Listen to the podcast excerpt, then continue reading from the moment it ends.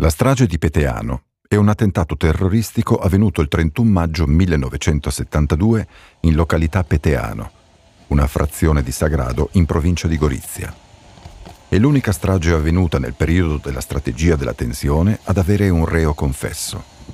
A causa dell'esplosione di un'autobomba, nell'attentato morirono tre carabinieri, il brigadiere Antonio Ferraro e i carabinieri Donato Poveromo e Franco Don Giovanni. Il 31 maggio 2022 ricorrono i 50 anni da questo vile atto e noi, con questo podcast in quattro puntate tratto dal documentario Per mano ignota, vogliamo ricordare ciò che accadde in quel periodo e conoscere dalla loro viva voce i protagonisti di queste tremende vicende. In questa prima puntata sentirete il racconto dalle voci di Maria Mezzorana, Roberto Maniacco, Livio Bernot, Luciana Cressati, Rita Famea, Giambattista Delli Santi, Furio La Rocca, Roberto Collini, Pietro Carbone, Gian Pietro Testa. Il mio nome è Pierluigi Pinter e vi auguro un buon ascolto.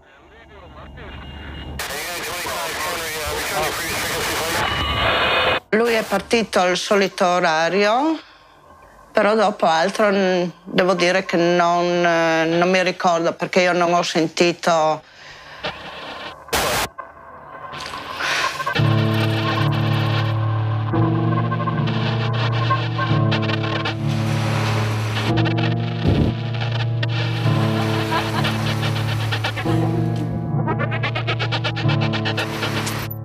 non si capiva perché, dico pure, perché sono andata dentro, ha messo sette persone per tutti i giornali del mondo, fino in Inghilterra è andato da mia sorella. Fino là siamo andati con le figure che siamo stati degli assassini.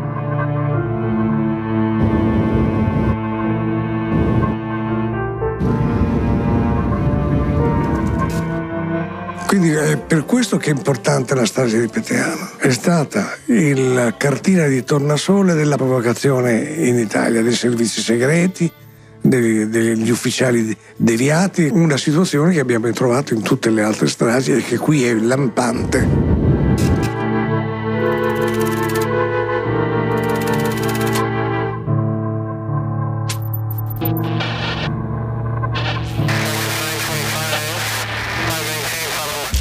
Del 31 maggio 1972, alle ore 22.30 circa, una telefonata anonima alla centrale operativa del Comando Carabinieri di Gorizia segnalava che in località Peteano, nel comune di Sagrado, si trovava abbandonata un'autovettura Fiat 500 con due fori prodotti verosimilmente da proiettili d'arma da fuoco.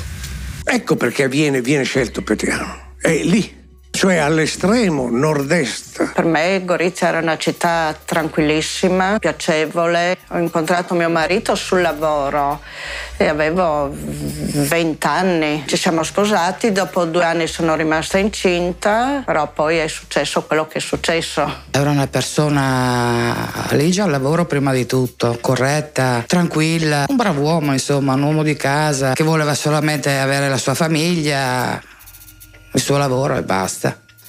Io l'unica cosa che ricordo bene è che sono andata a dormire dopo averlo salutato, che c'era un grosso temporale e sono andata a dormire non tranquilla, senza avere nessuna cosa. A un certo punto ho sentito il campanello suonare. Sono venute con eh, mille precauzioni. Prima mi hanno detto che mio marito era ferito, che si trovava all'ospedale e poi mi hanno dato la notizia. Alle 23.25, durante una ricognizione più approfondita anche all'interno della vettura, veniva azionata la leva di apertura del cofano anteriore che provocava una violentissima esplosione.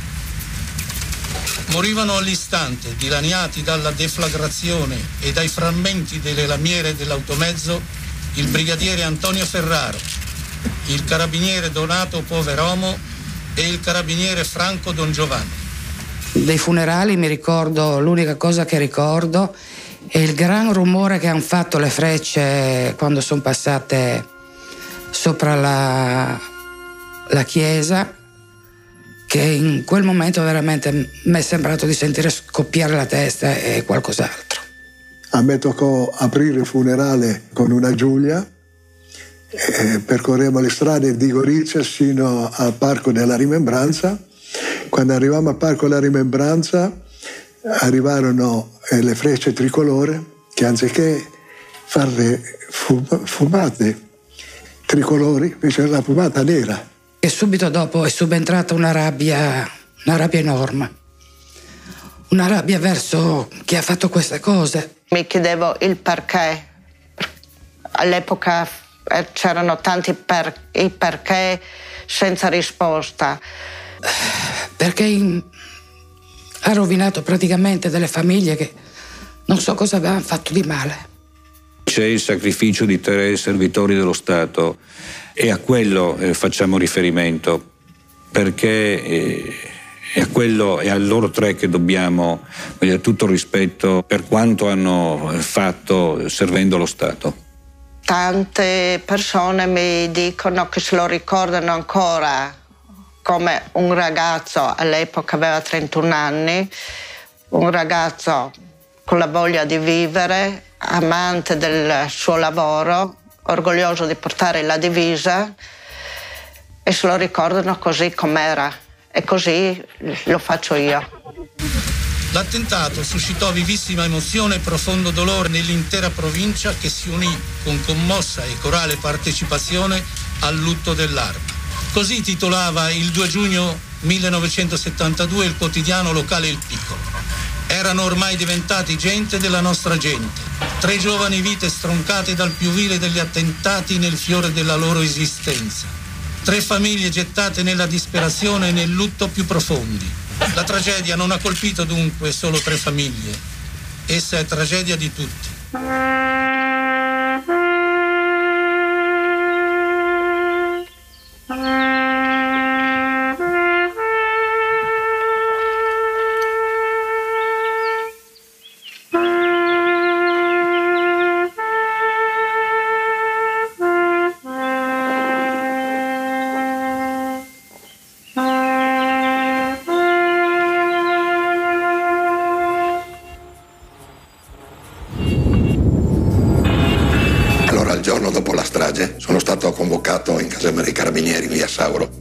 Chiesto, ma in modo così abbastanza informale. Ha sentito dire che sono deceduti tre no, miei colleghi? Eh, naturalmente io, io detto non so niente.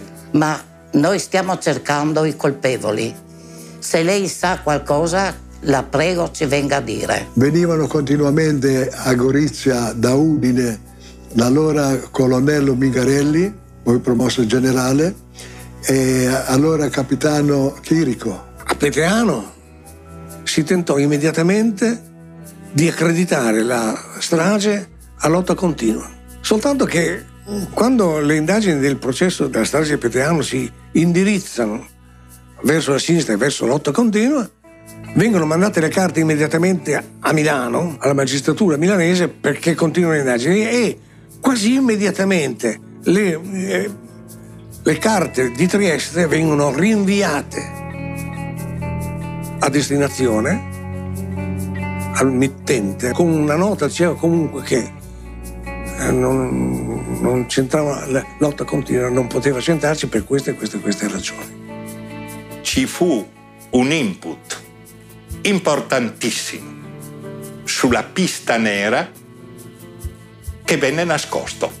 Si seguivano diverse piste, sentivo dire forse è stata la criminalità organizzata, forse è stata la politica, ma io non, non posso dire niente. Il rapporto 8 novembre, il quale rappresenta la chiusura della prima fase di indagini, chiuderà sulla pista rossa pur dichiarata molto promettente perché non aveva dato riscontri, chiuderà sulla pista nera con quattro pagine di nessun rilievo e aprirà sulla cosiddetta pista comune. A novembre si presentano nella carrozzeria dove lavoravo quel periodo e mi invitano a seguirli al comando.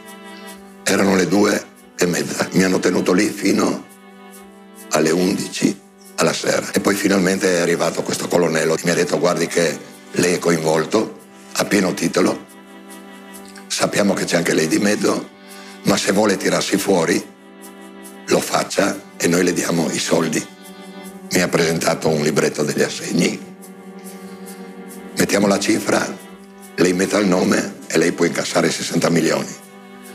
E purtroppo io continuavo a dire non so niente perché effettivamente non sapevo niente. Nel novembre del 72 fui contattato una prima volta dai goriziani innocenti in quanto mi dissero che erano stati chiamati dal comando dei carabinieri e mi dissero che le domande che venivano loro effettuate, che mi avevano riportato, eh, avevano fatto loro capire che erano invece indagati per la strage di Peteano.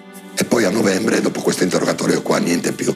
Ma da goriziano io avevo sempre creduto eh, che fosse impossibile che un episodio del genere maturasse all'interno della nostra città, all'interno della nostra gente. 21 marzo 1973. Il 21 marzo è il primo giorno di primavera. Normalmente dovrebbe essere una bellissima giornata. Infatti alla sera prima c'era un bel cielo stellato e c'era la luna rossa. Luna rossa che qualcuno, una leggenda, dice che porti male. E io dicevo no, domani è il primo giorno di primavera. Io avevo davanti a me una vita abbastanza bella. Avevo vinto un concorso a Roma per entrare nelle poste come impiegato. Si era impredicato di sposarci. E invece... Vengono a arrestarmi in via della Scala. Mi sveglio di soprassalto e mi trovo un mitra puntato al petto. Alle quattro e mezza, quattro tre quarti di mattina. Mi prendono, mi sbattono giù dal letto, mi ammanettano e mi portano via. Avete ascoltato un estratto dal documentario Per mano ignota di Christian Natoli.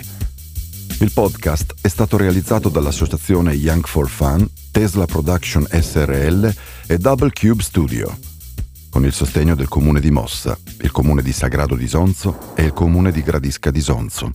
Il mio nome è Pierluigi Pintar e vi aspetto alla prossima puntata.